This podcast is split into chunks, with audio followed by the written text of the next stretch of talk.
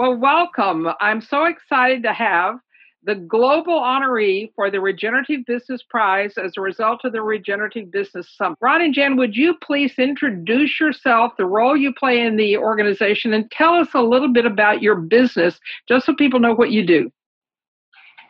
Uh, I'm Jan Dietrick, and I'm president of our company. It's Rincon Vitova Insectaries, and uh, we've been uh, in business since the 1960s, growing and selling beneficial insects for biological pest control. My name's Ron Whitehurst, and I'm uh, the uh, technical expert here at Rincon Vitova Insectaries. I'm a, what's called a pest control advisor, and um, I uh, work with farmers and gardeners and so on to help them um, uh, work with nature basically to identify the beneficial insects that they can release on their farms to be able to control the pest. So there, there's no need to use toxic pesticides to control the pest and, and to grow good food, fiber, or flowers, you know, so that they can, um, you know, make a good living. So that pretty much describes generally what your business is, I think. The real question would be why this business? Why now? I mean, you started in the, the 60s and you're still there and you're thriving.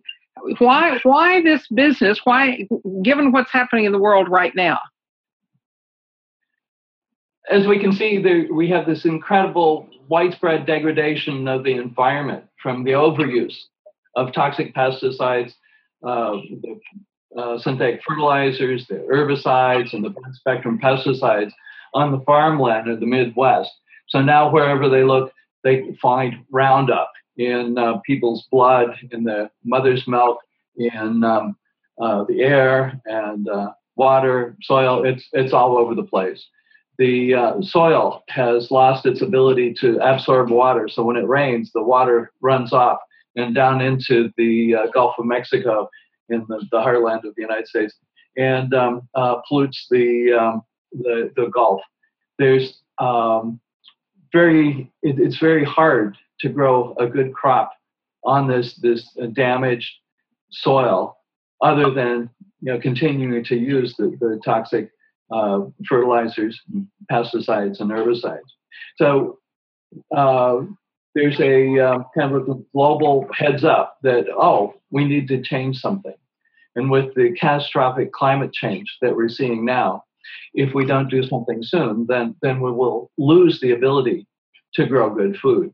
And so it's, it's nice to have good food, but then if you can't grow any food at all because of too much water, too little water, or um, uh, too hot, too cold, you know, then um, that rises to the level of consequence uh, when my father started the business in the it was actually in the 50s he was moonlighting out of our garage at, while he was at the university and he, he um uh, you know t- DDT hmm. uh, uh, and dieldrin and all those uh, chlorinated hydrocarbons were uh, uh, I mean, you couldn't see pelicans anymore on on the coast of California. Uh, people were really figuring out how serious the pesticides of that day were. And so the why was quite compelling uh, for him to figure out a way to share a different method with growers. And he, left the university with five kids and uh, and uh, start, struck out as the first person to be an entrepreneur selling beneficial insects and uh, it, it, was it was responsive to the biggest crops too. I mean, the why of where he started was cotton.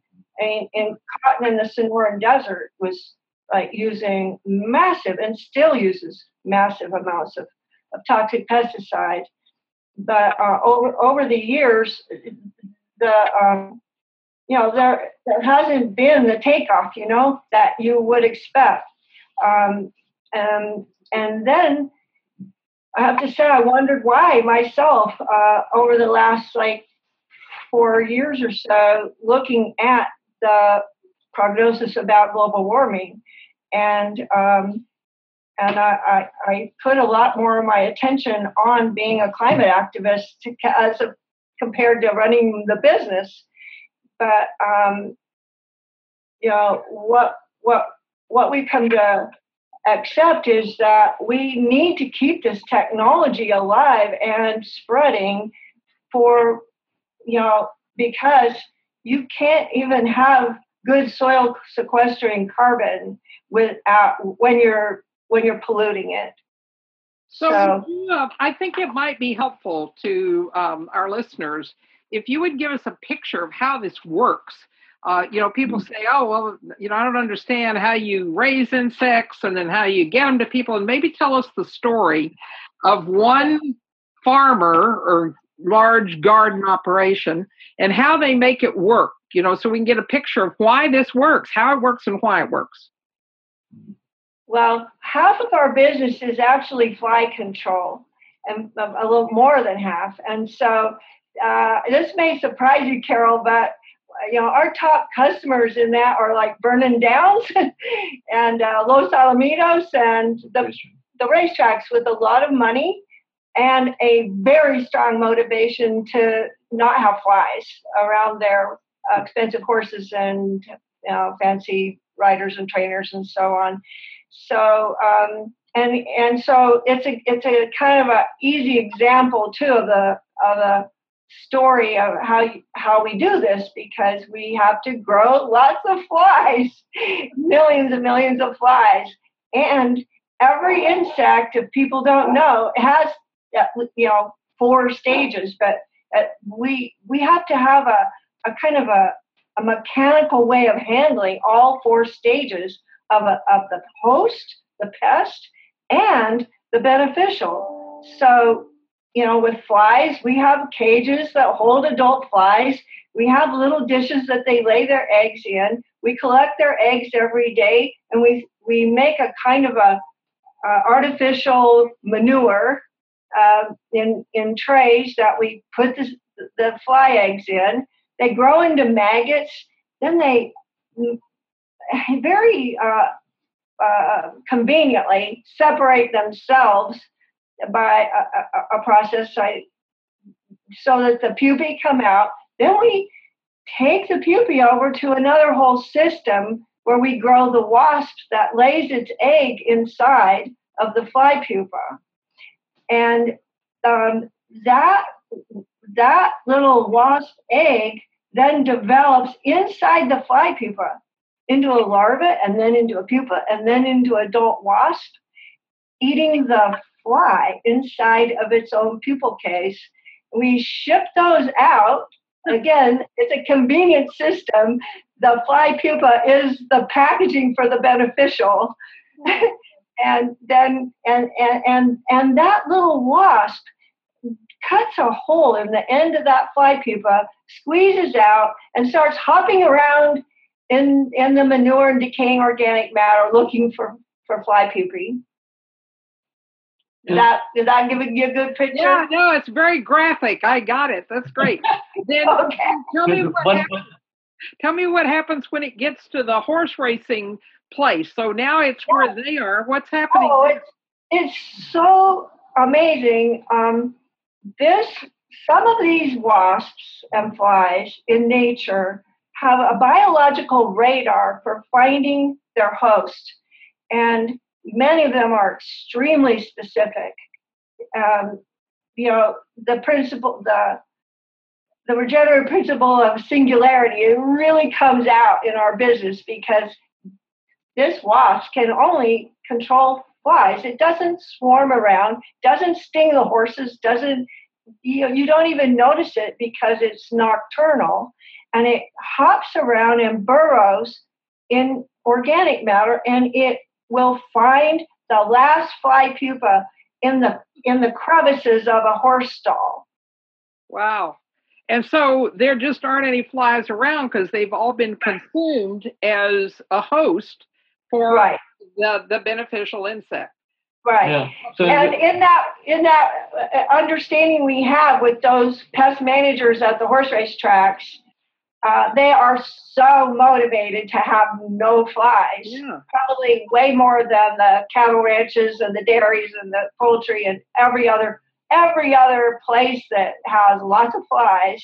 But people with expensive horses yeah, and the public coming to see them are the most highly motivated, and they buy enough to make sure and start early because proactive uh, release is really important with all of our programs to start before you have a big program and let the first sign of the pest be a resource for growing more during that pest season. And then, in context of uh, IPM, there's uh, four uh, life stages of the, the fly the egg, larva, pupa, and adult. And so our little wasps go after the pupal stage. So That's we need true. to encourage the um, uh, the um, uh, racetrack managers to um, also put pressure on the uh, egg, larva, and adult stage. So for the egg and larva stage, they just manage the manure so there's not too much of it around, or that it's not available to the um, uh, to grow flies in. And then the, they trap the adult flies. Yeah, so we sell uh, fly traps too. okay, well, all right. Now, so if I were to reflect back what I'm hearing, it's like what you've done is figured out how, if there wasn't an overabundance of all this, nature would work on its own. But because it gets trapped in certain places, like where you have horses with lots of manure, they're working against the natural ability to regenerate. So you're intervening in a way that you step right in, go with how nature goes, and then it's all back in balance. Am I hearing that correctly? Hard. I, I would say instead of an intervention, it's just adding more of the good guys. Ah, very good. All right. So, so we're, we're taking care of the past by promoting more life. Aha. Uh-huh. Okay. More life. Right. Yeah. So one of the things, as you both well know, that we use to talk about regeneration is where we increase the capacity of something to live as it is seeking to live and to evolve in the context it's in. Can you speak to? But this isn't just the capacity of just the system, but even the people who are running the, uh, even your customers, their capacity to understand. Do you think they get smarter about how nature actually works from working with you? And how do you know that? Mm, I love that question. it's one of the most thrilling parts of our jobs is, uh, well, first of all, hearing when someone calls where they're at with it, because some already obviously have a, a knack for biology and uh, are observant. And then we we go with where they are. So um, we hear about it the next time and they're telling us new things that they've seen and it, it you know we have we have conversations that clearly show a, a developing awareness about uh, the, the, ecology of their systems and uh, there are some people that boy the first time i hear them i'm like hoping that they're going to get it and uh, just you know it's uh, there's such a mindset in our culture to just nuke it, you know, and to be take the easy way out and to not have any awareness about the biology. And so we we do our best, you know, and we try to frame the information where they can take what they can from it, but there's all range of uh, potential there The individual farmers come up to some kind of crisis point where they yeah. decide that, oh, I, I really need to do something different, that the pesticides aren't working as well, that, that you know, my uh, son has got this uh, uh, cancer that, you know, may have been caused by the chemicals that I'm using. Uh, they could uh, see the, um, the pollution in the bay you know, from the uh, the pesticides. And there, but, there's the new uh, uh, opportunity with the uh, legalization of cannabis, mm-hmm. where we know that there's some pesticides they're using for mite control that should not be, especially for medical marijuana. Oh. It's quite quite concerning for us. And so we actually connected with some people at the summit who want to want to work with us to try and, and get these marijuana growers off of off of some of these pesticides.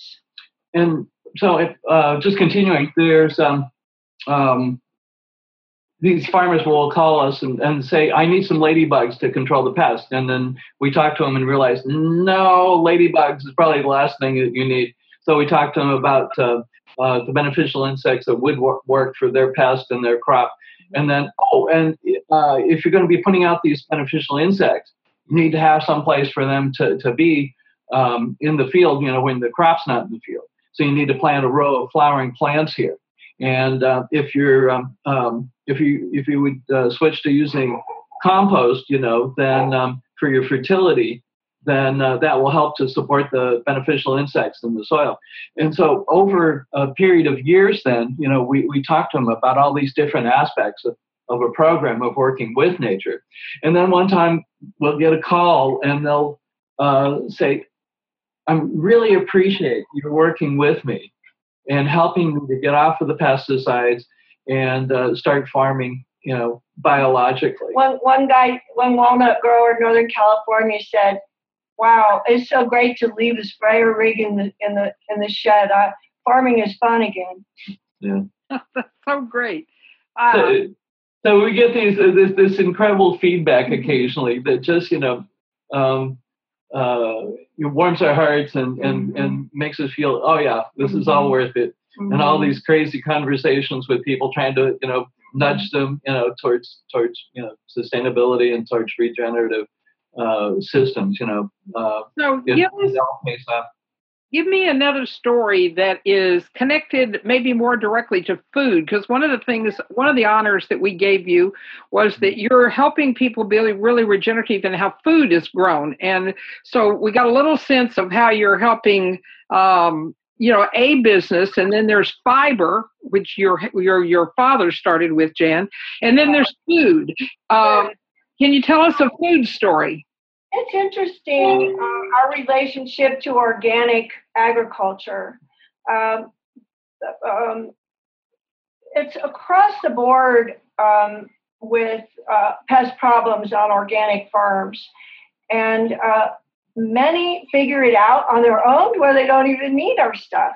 And uh, they'll just uh, and they'll really use local resources with the extension uh, but some of the biggest organic farms use uh, beneficial organic insects in two ways one is uh, when they're transitioning a conventional chemical farm over to, to biological and we know some growers that will just inundate with green lacewing. Green lacewing is a general predator.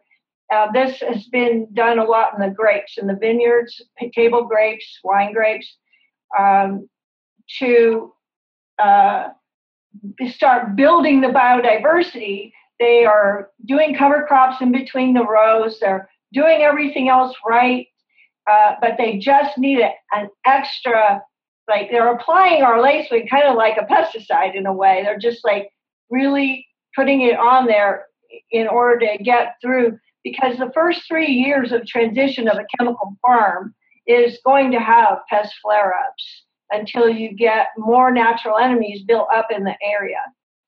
Uh, there are some other, it's the bigger organic farms that use a lot of our products, especially for aphid control.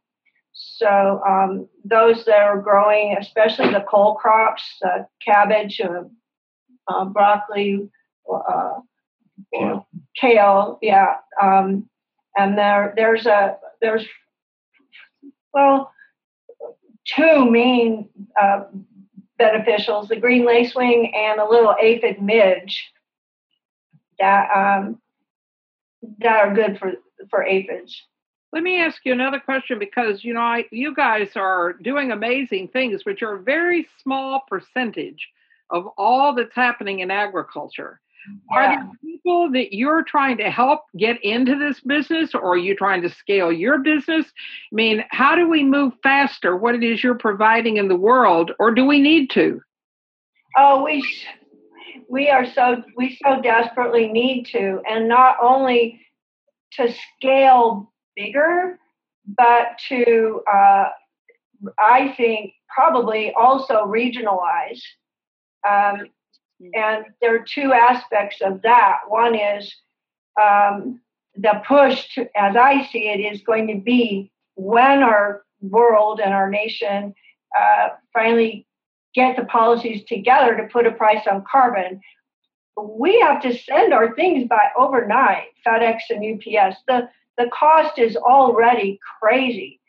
uh, I can't even imagine how much it will cost to ship our products as the price of carbon starts to rise. So uh, we're like we have one young entomologist in Louisville that we've been supporting as much as we can. She's a young mom, but we do, you know, she's smart and, and out there wanting to do it. And um, and we collaborate with everyone in the industry to to build the industry. We we really um, I'm excited about bringing in summer interns from that have more potential for this.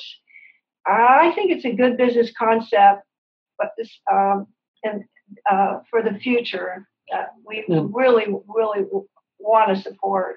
And uh, Jan's father, Everett uh, Dietrick, uh, we refer to him as Deke.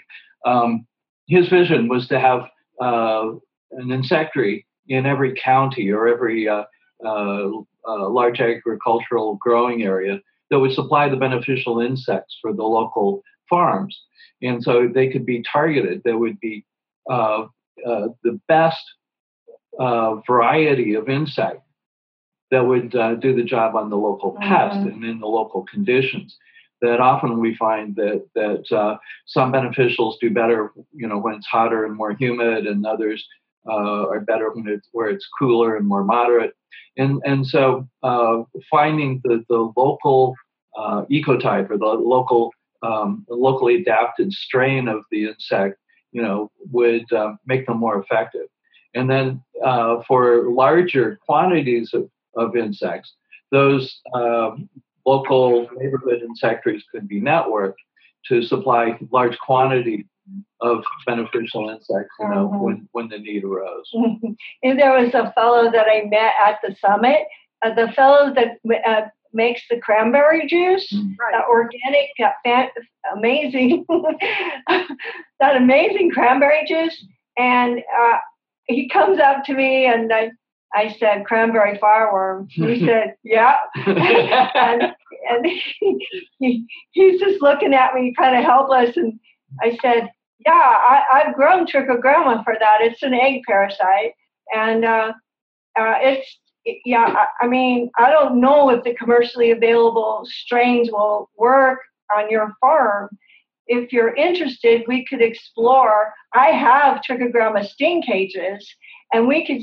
I could teach you how to grow. And, and if, if you're willing to go look for parasitized fireworm eggs we could we could set you up as a model for growing your own strain of, of, of egg parasite on your pest on your farm. Yeah. Wow. So there, there, you made some good business connections at the summit. It sounds like. we, yeah. we did. Yeah, from cranberries to marijuana.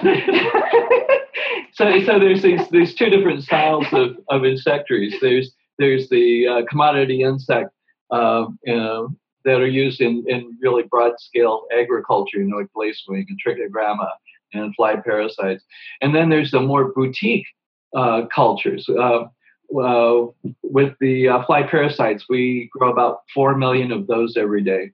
But then we grow about 1,500 of these this little ladybug that eats scale a week. And so it's a dramatically different scale. But then we, we sell these little ladybugs, you know, three for a dollar. So they're pretty pricey, but they, they do a good job eating scale. And so there's lots of opportunities for people to pick up these, these cultures of these beneficial insects will um, uh, uh, fulfill a niche, a niche in the, um, in the market. And so, you know, it could be a good uh, uh cottage industry, if you know, for a um, husband and wife mm-hmm. team.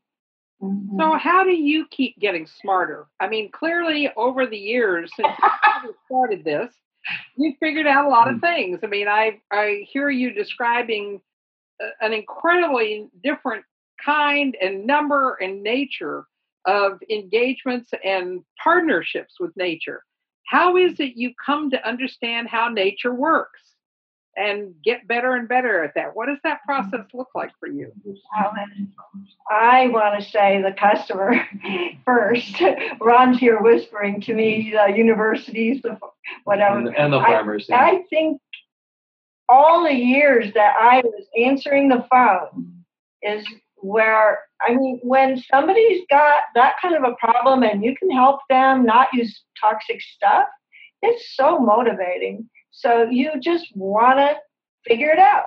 You go to the internet, you go, I, I had my dad for years and just like go and he would pull all his old books off the shelf and I still have them all. Uh, you know, all, all these resources and his way of thinking too, his way of sleuthing out. Um, he he could remember uh, he had some knowledge of what in agroecology was like before DDT. Ah. And so he was like, oh, and he'd like go to the really old books where he saw, oh, there was 80% parasitism on cucumber beetle in California before DDT. Let's, I'll bet you there's still some somewhere. And I I followed that that amazing guy around where he would just stop at every every untreated alfalfa field and go sweeping his sweep net and thinking about uh, you know what's out there because in his work at the university he learned firsthand that all the insects of irrigated agriculture in California are in alfalfa fields so that's part of how he learned. And then I learned watching him, you know, uh, in this kind of uh, uh, research, you know, and uh, question, uh, uh, inquiry in, into what might be operating in a, a particular ecosystem. And, you know, what, and then all the times when we would take a difficult question to him, we, you know, he could call us the girls. oh, uh, so the girls would like take the calls, and every but every customer that already knew what they wanted, that was great. Okay, okay, okay.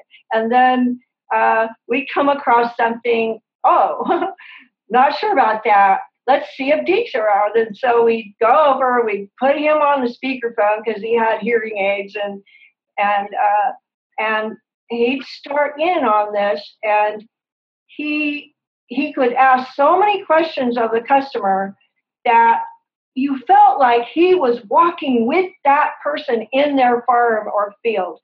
Uh, it was just a co-discovery over the phone, and and then he would take them to where, and then he would hear back, did they have a knack for this and how respond, how they were responding, and he would come up with what he knew they could implement that would move them forward.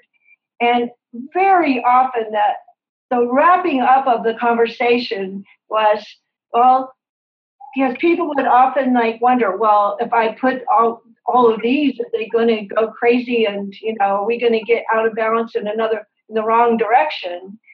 and uh, fear, fearful, you know, of of a, of a of an extreme intervention, and and he would always console them and clarify and bring them to this with this statement that food drives all these systems. And in, in the context of everybody, uh, each discussion, it was like a huge. You could you could see the light bulb go off over the phone that, oh, I've got it. You know, if they don't have something to eat, they're not going to reproduce. They're going to die. They're going to fly away. It's all going to, you know, come into the balance that nature wants. And what we're finding more and more is, is that largely the farmers are pushing the understanding of the biology and ecology. And uh, they're taking, you know, some general um, biology from the university and then just doing their own observations and applications on their mm-hmm. farms. And so talking with the farmers is where we get, you know, the most valuable information. What's working for you? How are you approaching this? You know, and, and so, you know, our, our, you know, 20 questions, you know, to find out, you know, what they're doing and how they're doing it. And, yeah. you know, what are the, the, the, influences on the pest control? Then, then, um, you know, uh, we're able to, um, glean a huge amount of, of experiential, you know, kind of vicarious experiential information, you know, by our conversations with them. but but I have to say that the internet has been a huge boom for this. It is a massive, massive amount of information, and now like there's no excuse. Anybody can like look at a pest, go describe it like orange and black stripes, quarter inch long, da da da, and then go to Google Images and there it is. Then they can, you know, go from there. It, it, we didn't used to have that. So I have um, one last question for you. I mean, this, this, I can talk to you guys all day. I, am just fascinated. I'm so happy we're having this conversation and really, really appreciate the opportunity, Carol. Oh, I think you guys are magnificent. One of the things we talk a lot about with regeneration is that we tend to, when we're not thinking regeneratively, kind of do a shotgun. Well, let's try a little of this, try a little of that, which is the opposite of what you just described, which is getting down and looking at how it works. Here's the working of all those engagements. We talk about learning to do that is learning to become nodal figuring out where is the best way to join with, engage with, step into, and how in the world did either you, your father, or where you are now figure out, and how would you describe what you're doing as kind of a nodal way of engaging with how things really work? You know, of all the principles, that's that one and and uh, how to be more aware of our essence are the two, you know, that where I'm learning so much from you. And that, you know, what occurs to me in the context of the conversation we're having is that I, attended a, a, a conference uh, in Wenatchee. It was the Washington State Horticulture Associ- Association annual meeting. There was a fellow there, Dr. John, Dr. John Brown, I think his name was Dr. Brown, and he was talking about the codling moth and the apples and uh, using the beneficial insects. And his the whole point of his talk was um, use a, a, a three pronged approach. It's not a shotgun, but it's still a considered approach. Don't just rely on one. There, you know, beneficial insects will never be a silver bullet, but he would say, okay, look at your pheromone mating disruption, and then maybe you can do like some of the growers use a black light to attract the moths, or they put nematodes in the soil where the moths, uh, the caterpillars drop to do part of their life cycle. Um, uh, there's there's usually half a dozen different things that science would suggest might make sense, pick at least three of those um, and, and prioritize them and stage them according to like whoa here's another example is where i visited in uzbekistan and turkmenistan the world bank took me there to look at their cotton after the fall of the soviet union they had a biological uh, area-wide biological control program covering what's now like four or five countries. And they started with um, their monitoring, which is key, knowing what what's happening in the cotton field with your pest. Then your release of your egg parasite. Then, because it's never 100%, then release your larval parasite, which they grew. Then some of those are still going to become caterpillars feeding on the cotton. Then they grew their own Bacillus thuringiensis spray. Spray those and make them sick and die. And they had even a fourth line of defense with a virus that they would they would take all all the sick caterpillars and grind them up and make a spray. yeah. to give, give any survivors a virus attack. So um, that's not shotgun, is it? No, that's a very staged. I mean, it's very thoughtful about where do you enter and how do you progress in right. a way that you understanding how these things are nested, which is yeah. another regenerative concept. Right. And, and, and I think that's a beautiful example. And it's, selecting your nodal point for that dynamic moment in time and development yeah. of the crop in the past. perfect. Yeah, Mm-hmm. that's great. Well, I know people are going to want to find you. They're going to want to talk with you about their farms and their food and their uh, racetracks and whatever else that they need help with. So let's tell people uh, how they can find you. What, what would be the best way? Do you have a website they can look at first? Yes, it's w no, www rinconvitova.com. It's all one word. R I N C O N V as in victory, I T O V A. rinconvitova.com. And I'll put that also on the uh, keyword so that people can find it. And if they want to call you and order immediately, how do they do that? We have an 800 number, 248 bugs. Four, eight bugs. I like that. It's 482847. And we have actually two Facebook pages, a group page and a follower page. And I we tweet some, not like we could, but Bug Farmer uh, Bug at Farm. Bug Farm at Bug Farm Rincon is our Twitter handle. And and uh, uh, but you know And and we have a, follow- a YouTube channel for Uh-huh. both the Insectary and then our nonprofit uh, Dietrick Institute. uh, So you can uh, see some videos um, Yeah. on uh, uh, YouTube. And what's the best way to find you on YouTube? What What's the name of the channel? yeah, it's the Um, Rincon Vitova channel. search RV Insectaries, I think it is. Oh, Yeah. okay, RV insectaries. Mhm. But you know, call that number, and uh, it, humans answer the phone. Okay. Uh, also, you know, for email, um, if you know, I, I I would say that our best email is orderdesk at rinconvitova.com. And that's how a lot of our communication is now.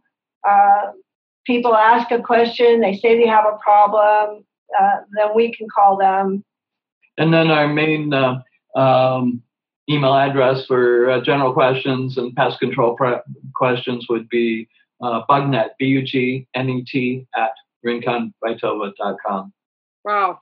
Well, I hope that people can see why our very prestigious panel of judges Uh-huh. not only named you on the first round as the honoree for the fooding stream, but saw you as the overall global honorees that most represented being on a path, a very serious path of moving into and deeply beyond regeneration.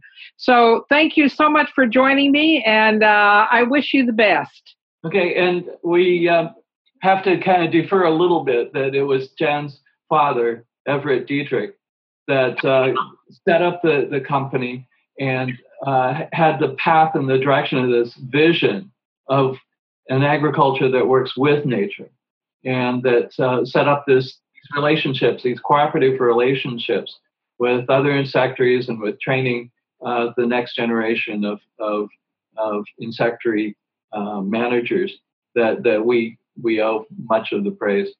Well, we're all very grateful for the work that he did, and we're grateful to the two of you for carrying it on and handing it on as you go. Thank you. So, yeah, is something. Jan? I want to tell you how grateful we are to you. What you're doing is so important in this world, and whatever we can do to help spread, the, and we've learned so much uh, from uh, discovering that we're e- exemplary uh, of these principles and how you know how we can communicate about them and do better. Well, it's my pleasure. I am glad to have you both in my life, and I look forward to more. Okay. Thank you much.